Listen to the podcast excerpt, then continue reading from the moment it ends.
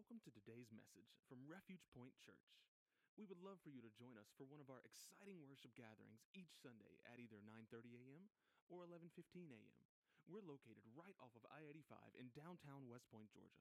For more information, check us out online at www.refugepointchurch.org or you can download our church app by searching for Refuge Point Church in iTunes or Google Play. Now, here's today's message. We're going to pick it up in verse 35. Uh, and, and, if you notice, that's quite a bit of verses that we'll be reading if we're reading the remainder of this chapter. Uh, the sermon won't be that long, maybe. Uh, the next day, uh, so, so John the Baptist, he was standing with his two disciples. When he saw Jesus passing by, he said, Look, or behold, here he is, the Lamb of God. And so the two disciples heard him say this and followed Jesus. Uh, when Jesus turned and noticed them following, he asked them, What are you looking for? And they said to him, Well, Rabbi, which means teacher, uh, where are you staying? And Jesus gives an incredible Jesus answer. He said, Well, come and you'll see. And he replied, So they went and saw where he was staying and stayed with him that day. It was about four in the afternoon. Now, I want to pause for a second and I want you to notice the significance because how the Bible always is very detailed in its literature. You won't find uh, fictional literature that's going to be this detailed where they're talking about four in the afternoon. You're not going to find that in, in, in, in fiction work and historical fictions, uh, ancient fiction writings, all right? You will find that in the Bible. So this is, gives us a pretty accurate view of uh, some of these guys' account. Okay, they were there. They knew it was around four o'clock in the afternoon. I just, all right, I thought that was incredible. Verse forty. Andrew, Simon Peter's brother, was one of the two who heard John and followed him. He first found his brother Simon and told him, Hey, we found the Messiah, which is translated the Christ. And he brought Simon to Jesus. When Jesus saw him, he said, You are Simon, son of John and you will be called Cephas, which is translated as rock or Peter. The next day, Jesus decided to leave for Galilee. He found Philip and told him, Follow me. now, Philip was from Bethsaida, uh, the hometown of Andrew and Peter. Philip then found Nathanael and told him, Hey, we've found the one Moses wrote about in the law and also the prophets, Jesus, the son of Joseph from Nazareth. And I love this. These last few verses are one of my favorites. Can anything good come out of Nazareth? Nathanael asked. Well, come and see. Notice that constant invitation. Then Jesus saw Nathanael coming toward him and said about him, Truly, here truly is an Israelite in whom there is no deceit. How do you know me? Nathanael asked. I mean, that's, that's a good question. You've been creeping up on me? That's not what it says. How do you know me? And, and here's what before Philip called you, when you were under the fig tree, I saw you. Jesus answered, and I'm quite sure chills ran up this boy's body. Rabbi, you know, like suddenly, like, oh, okay, you've been watching me. You are the Son of God and you are the King of Israel. Jesus responded him, Do you believe because I told you I saw you under the fig tree? You will see greater things than this. Then he said, Truly I tell you, you will see heaven opened and the angels of God ascending and descending on the Son of Man. This is incredible. I can't wait to get to that. So here we have a, this is a this is an account of how Jesus is first meeting his disciples. All right, so now we finally get into the life of Jesus. And it's introduced to us in an incredible fashion, fashionable Jesus, fashionable way here. Jesus is doing the same thing that Jesus does best, and that's seeking to save the lost. This is exactly Jesus' method of operation here, and this is exactly what he came to do to seek and to save the lost. And so, John the Bee gives us this incredible announcement. He says, Behold the Lamb. Now, have you remember last week? John the Bee said the same thing. Behold the Lamb. John's got one message, and he keeps it on repeat Behold the Lamb. Behold the Lamb. Now, I don't think in today's culture that would draw a lot of crowds. If I came, now actually, I do have the same message every week. I just try to fool you into thinking it's different. I just kind of rework a few words here and there. I don't, I don't know if, if I said the same exact thing every week, every week, every week. Some of you probably be like, bro, can you at least study and give us some kind of fresh, divine, new revelation from Scripture or something? But here's John the Baptist. He's got one message, and that's look at Jesus. And here's the funny thing that I find um, interesting about their culture that's very different from ours. If you study the life of John the Baptist, especially in this time in his ministry, revival was breaking out in the wilderness. There were people flocking from all over to hear one single message Behold the Lamb of God. I, am curious in our culture, because I, I understand our culture is a lot different than, than that is, how many people would be coming to someone who just kept on saying the same thing? Behold the Lamb. Behold the Lamb. I don't think that's going to draw crowds, but church, listen to me very carefully. We have one message and one message alone, and that's Behold the Lamb of God. Look at Jesus. That's our message. That's it. Look at Jesus. Don't look at me. Look at Jesus.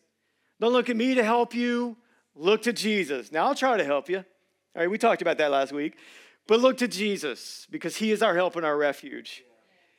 Look to Jesus. That should be our message. That should be everyone's uh, message uh, as believers. And so notice that this pattern here is that gospel pro- proclamation is taking place.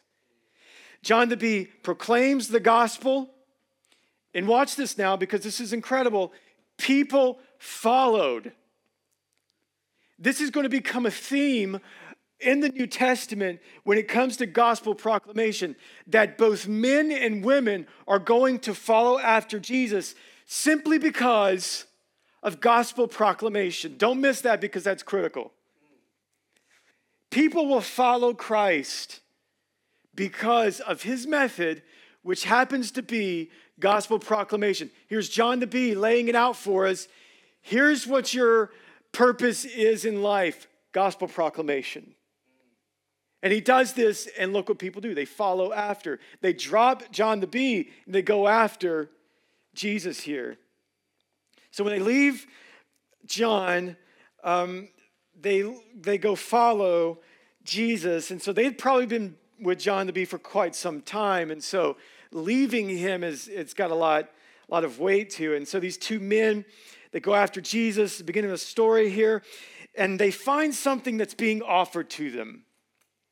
They find something that's being offered to them, not just to go follow Jesus, but the invitation that's being offered to them from Jesus. So we have gospel proclamation, and now we have an invitation on the table that Jesus gives, and only Jesus can give. He says, Come and see. Now that's incredible.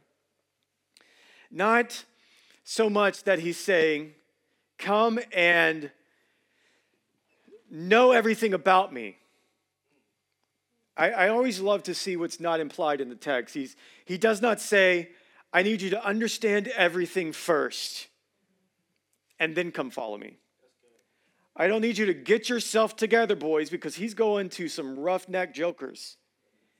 He doesn't tell them, look, I need you to be like some of the religious scholars out here, get right in your theology.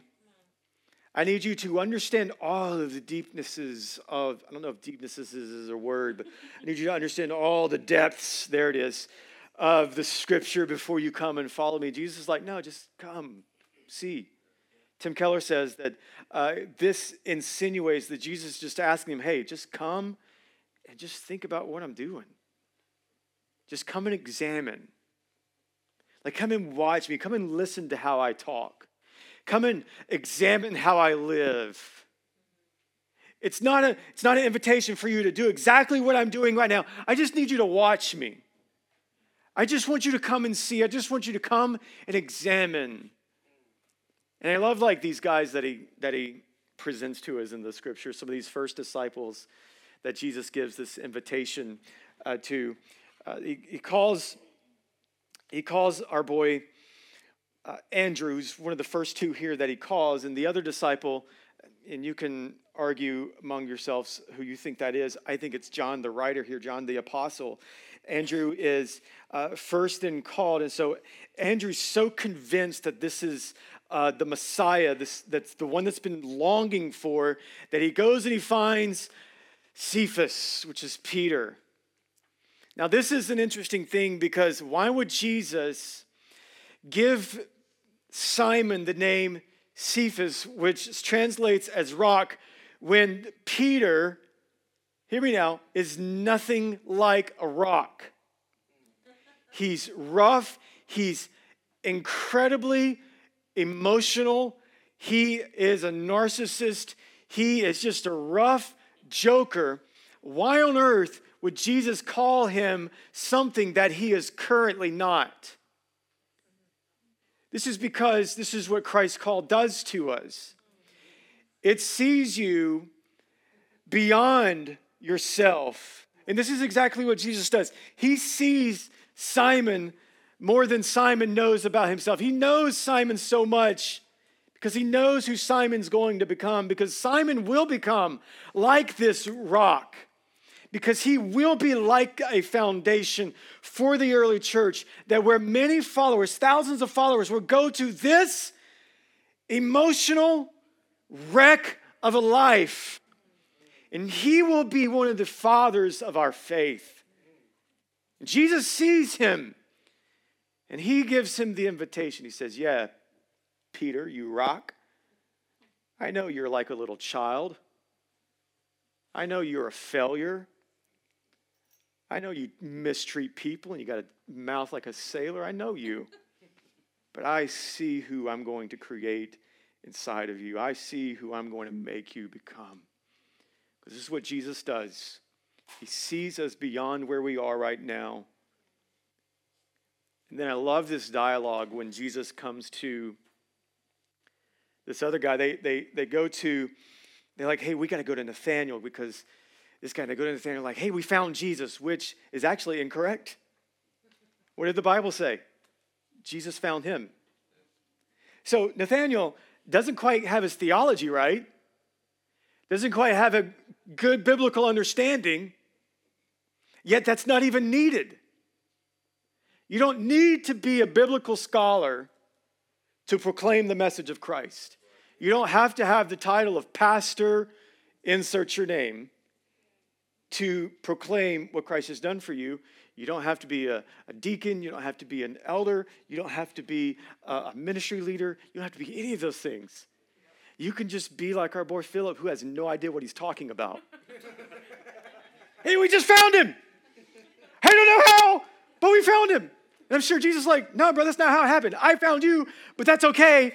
You're still my disciple. I still love you, even though you got some terrible theology here. So, so he goes to Nathaniel. He's like, Nathaniel, we found him. We found the Messiah. And I love Nathaniel's. I love his response. It's like, dude, nothing good comes out of that town. Shut up. So here's what happens, and what most people think uh, Nathaniel was doing that when people would go under a fig tree, that most of the time they would do that to meditate and to pray. So this guy's a thinker this guy is he kind of he's got a little bit of an understanding about what's happening and, and about the messiah to come. He's like no no no no that's not how it works. That's not how i've been studying things to come. Jesus certainly wouldn't come from that small town. Certainly he wouldn't be this little redneck from uh, bethlehem? Population of at least 400 it's true. I mean, just think about Jesus in our day and culture. He'd be coming from Hughley. Some of you that live in Georgia, you don't know where Hughley is. That's okay. I'm originally from Hughley. And I asked the question can anything good come from Hughley? so you got to understand, like, Nathaniel, he's, he's on it. Like, surely it couldn't happen from there. I mean, those jokers are rough and their small town mentality, they, they just don't fit the mold. And then Jesus displaying his omnipresence, fully God, fully man, he looks at Nathaniel and he said, Man, I saw you before you even saw me, man. Boy, I locked my eyes on you, and I got you. now, I don't know if he said it like that, but that would be kind of cool. You know, like, you got me. Dude, you're a creep. You're the Messiah, right? And he's like, You're the rabbi, I'll follow you. Sure, yeah, that's great. This is incredible. So, my question that I want to do just in the next 15 minutes, if I can, is just to ask the question what does it mean to follow after Christ? What does it mean to follow Christ? What does it mean to be a follower of Christ? Now, the word disciple here, so Jesus here in this text, he's calling his disciples. And so Jesus here is calling his disciples. Now, here's what a disciple is a disciple was one who would come under the authority of their teacher or their rabbi. And so Jesus is calling them to come under his authority. Now, here's what our job as a disciple is first and foremost is that we come under the authority of Jesus. Now, here's where things kind of get a little out of, out of whack, especially for me, is that we don't like that idea. We don't like the idea of there being an authority over us. But what we have to do is come to the conclusion that there is only one ultimate authority, and that's God's. Throughout the Old Testament, he would proclaim that I am God. There's none before me, none after me, and I do what I please. In Daniel chapter 4, this is crazy.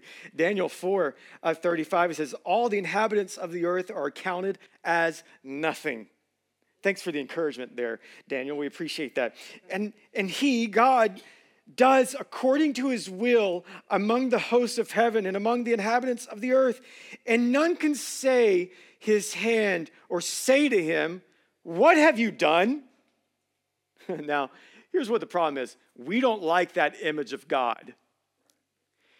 We don't like the image of God who has the ultimate authority. And here's why because we have our own authority, and our own authority is ourselves. Now, now, before you get ready to stone me, here's how I know this is true. You speed, and some of you speed aggressively because, number one, maybe you don't think you're going to get caught, or number two, you have defined authority and what authority is in your own life. Uh oh. Now, I'm using examples that apply to me. I ain't talking about none of y'all, okay? And I'm talking about my wife too, because she speeds.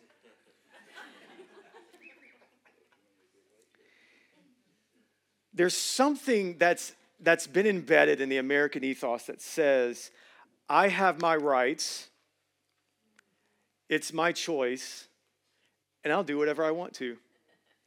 Now, some of you parents are not helping that at all you know why? Because you'll tell your, your little Johnny, if your name is little Johnny, I don't mean any offense to you. You'll, you'll tell your kid, you're like, you don't tell any, you don't have anyone, don't let anyone tell you what to do.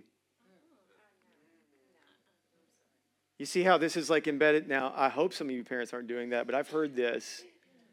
All right? And I know some of you teachers have probably felt this. Some of you teachers are like, I'll tell my mom and dad. And then mom and dad like, who do you think you are talking to my child like that? Now, when my kids come home and they complain about the teacher, I'm like, oh, let's, let's break it down real. Uh-huh. I know the real problem wasn't the teacher because I know you. So I ain't one of those parents. right? We, we are so offended by that there has to be some ultimate authority over us because we just don't like that idea. We want our way. We want it, we have our rights. And I'm not talking about human rights, all right? I'm not talking about that at all. I'm just saying you want things to go how you want to go. I'm talking about the demonic fallacy that has crept up in our culture, the spirit of narcissism that is within all of us. I mean, this is me. I'm talking about me. I don't want nobody pulling me over. I don't want nobody questioning me. I don't want anybody telling me that I can't do this. Because you don't know me. I do it right. You're the one in the wrong. You know how many marriages fail because of this? And then we'll say things like, and in life we've witnessed this so many times. We're like, well, I just felt led to, and you could fill in the blank, and you can, I tell you, we've heard it all. Well, I just felt I just felt led that God was leading me out of my relationship with my spouse. By whose authority? Your own. Well, I was just led, and my heart was telling me. The heart that's so deceitful, according to Jeremiah chapter 17, verse 9. Yeah, but I know I've been trying to memorize my scripture. Because I got to counter some of this stuff, y'all. I hear it all the time. So we don't like this authority because we want our, our wants to be known and we want it to be done. But here's what a disciple is a disciple is not one who's coming up under the authority of yourself. A disciple is one who's coming up under the authority of Jesus. So, my question again what does that look like? Just five quick things, I promise. I've got nine more minutes. Just five quick things. What does a follower of Christ look like? Well, this is a call to surrender. So, so once Jesus finds Philip, he issues a single command. It's just, hey, follow me. Follow me. Put Jesus in the center of your life. So here's Philip. He's abandoning everything life, family, uh, his career, all of it. He's surrendering it all. He's like, this guy is the Christ. And I'll abandon my life to follow him. Graduates, I think this is remarkable that this message fell upon the day that we would be honoring you. Listen to me, following Christ looks like a full surrender of yourself and surrendering your life to Christ into his authority. Now, I know that's like a surrender of so many things. That's a surrender of your wants, a surrender of I, I, everything, your desires. It's a surrender of it all. And that's very complicated and difficult in our culture, especially in a culture where it's just becoming waterboarded on us like, no, it's about you. It's about you. And I, and I watched this this week. I want to warn you, I may rant. I'm going to try not to. But my heart is so troubled by, by this week. I, I just can't help it. I mean, you come to church, you should all know how we, we have a stand on abortion, and it is murder.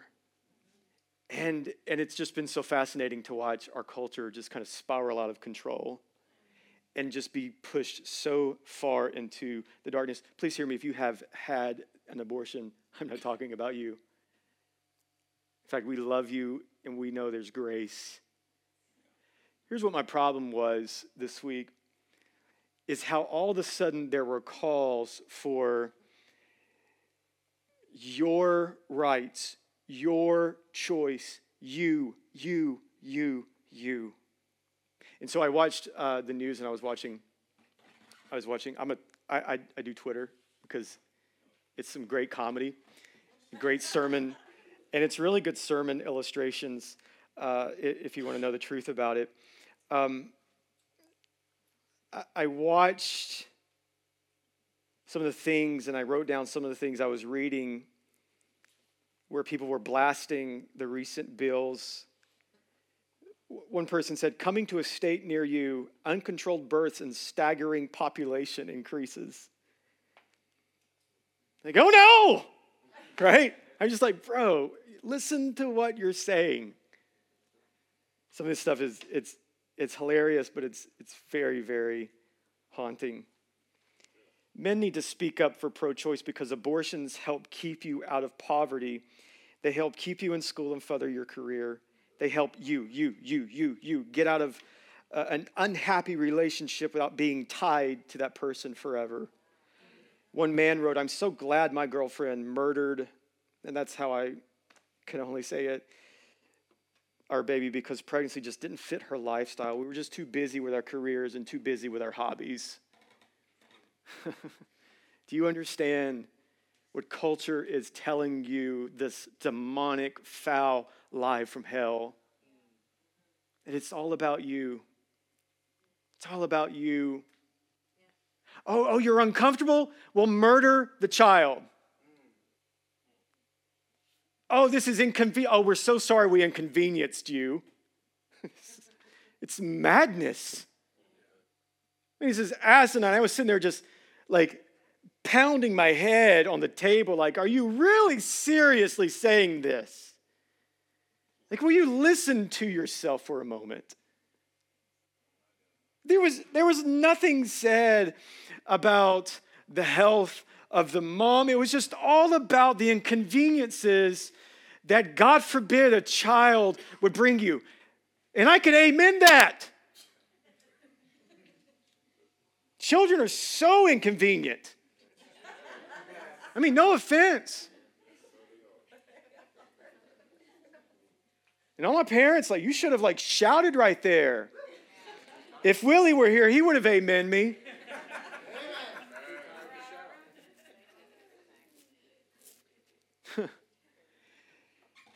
You have to, it's, it's all about following Christ with surrender. Now, here's one of the things that, that I often hear well, can I surrender?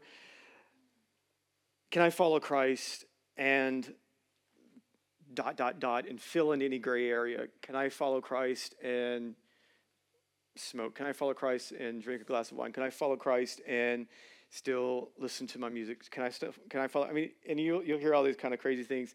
And it just becomes really crazy because it starts sounding like some follow Christ looks like this moral, incredible person that doesn't watch R-rated movies except for The Passion of Christ, and you just kind of look like this weird person. Here's what I would say: the danger of that is, is that you have attached something to "Can I follow Christ?"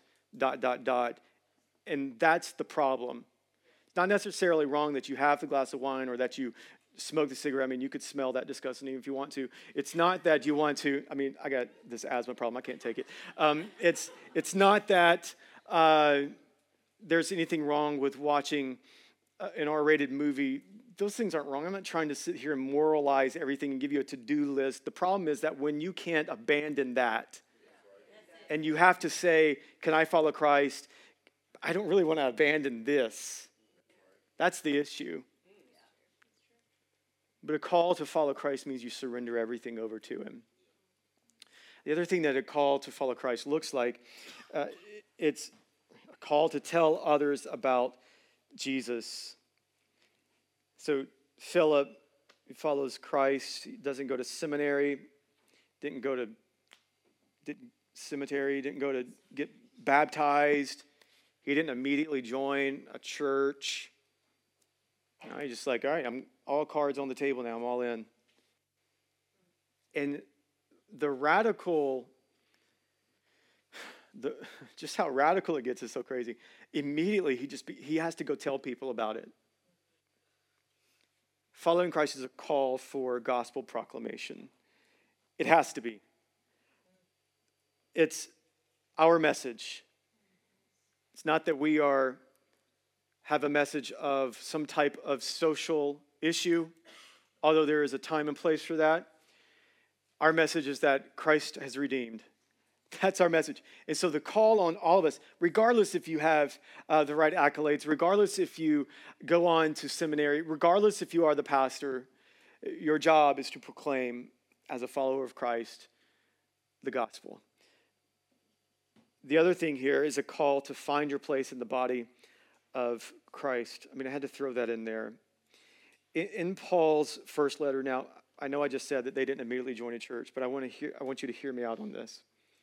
Paul's first letter to the church uh, at Corinth, Corinth, uh, he calls the church the body of Christ. In fact, that's in 1 Corinthians uh, chapter 12. He, he begins to explain how each person has this unique gift.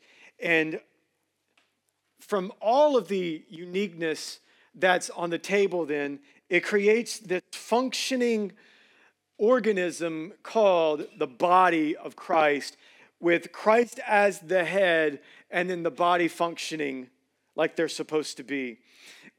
When you are following Christ, I encourage you to like to read the Bible because you will find that there is a call in your life to be a part of something that's bigger than you, something where you, you're not separated from because you are a part of this body. Some of you, what Paul would later on in that chapter say, some of you uh, are the fingers, are the feet. Some of you, You, you are the heartbeat. Some of you, you, you are the eyes, the ears. Some of you are the pinkies. Some of you, you're the rear ends.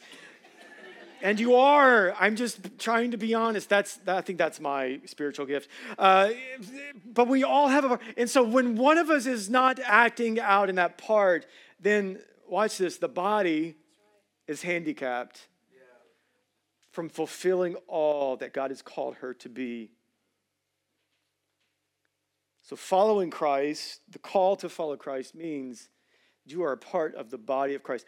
I'm not advocating church attendance, I'm not advocating for you to join the church. I'm advocating for you to be a part and belong to a body of believers. Because I think we can get those things confused.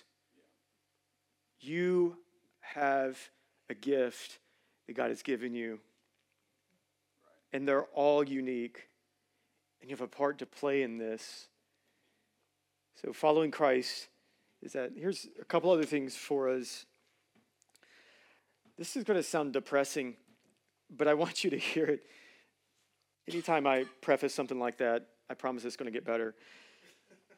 The call to Christ is a call to die. not a physical death. I just I need to say that. John 3 3 says that unless someone is born again, they cannot see the kingdom of heaven. This is not a call for you to have a physical death, okay? This isn't, we're not ready to pass out the Kool Aid, okay? Not, please don't drink the Kool Aid. This isn't a call for any of that. This is a call for you to d- die to yourself, die to your sin, die to your sin nature, die to your flesh. This is a call to abandon your life, abandon what America has tried to give you this extravagant lifestyle. Abandon that. Follow Christ. Abandon even the American dream that would tell you to gain more, have success. But what if the call of Christ is for you to abandon that? For you to die to yourself? Eh, and, and, and hear me, I'm talking to myself, okay? I ain't talking to near one of y'all. I'm talking to myself because I know how difficult that is because I have my desires. Again, I told you, I, I guess I'm just narcissistic, all right? I guess I've come to a counseling session this morning to discover how narcissistic of a person that I appear to be, right? So, but I've got to die to that. Those desires I have, got to die to it. However, the call to Christ is not just about death, but the call to Christ is about a life that He has for us and we'll later get into this, but John 10 10 says that the life that he has for us is abundant life. Not just eternal life, but life here now. So if you, you walk away just hearing doom and gloom, I gotta abandon everything, is what the preacher said, but listen to the great news in it. You get to walk into the life that Christ has for you, which, hear me, is far greater than the life that this culture and our world can grant to you. Because this life that the world has for you will not satisfy you. Only Christ can do that. And I know the secularist and the agnostic and the atheist would love to argue that, but I have found my only joy in life, even in the sufferings that I have come to that the thing and the one that sustains my soul in the darkness that I find myself in sometimes is Christ and Christ alone. Because where there is darkness, there is always Christ's light shining. Where the darkness is in our culture, as dark as it may appear to be, I have great hope because there is the light that shines and the darkness cannot overcome it. Here's what I know, and I'll, and I'll say this, uh, and I guess my full rant will be over. Um, when I, I was by some of these comments that I made earlier, I was both discouraged, but I was also encouraged by it. Because here's what I know is coming to the church some pretty bad stuff. Now, I'm not a doom and gloom guy. I'm not ready to do the bunkers yet, although it's pretty, it's pretty cool. You guys should watch that show that comes on where they do that for a living. Nobody watches that show? Okay, I guess I'm weird. All right, being quick, quick, got it. Not ready to start a compound. Those are weird, and they always end up weird. Never join one. But anytime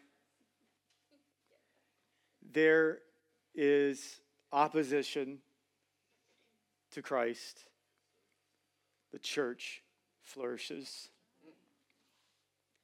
because of people who are willing to die for themselves and to die for Christ. Follow Christ. Here's the message and the invitation Jesus gives us come and see. Just come and see. You don't have to have it all together. Just come and see. Come and examine Christ. Come and think about Christ. Come and watch Christ and how he moves through the scripture. He doesn't say, Come know about me. He just says, Come follow me. I'll show you. I'll show you the way. Let's pray this morning. Father, Thanks for tuning in to Refuge Point Church's broadcast. We hope you were both challenged and encouraged by today's message. We would love for you to join us at one of our exciting worship gatherings each Sunday at either 9:30 a.m. or 11:15 a.m. We're located right off of I-85 in downtown West Point, Georgia. For more information, check us out online at www.refugepointchurch.org or you can download our church app by searching for Refuge Point Church in iTunes or Google Play.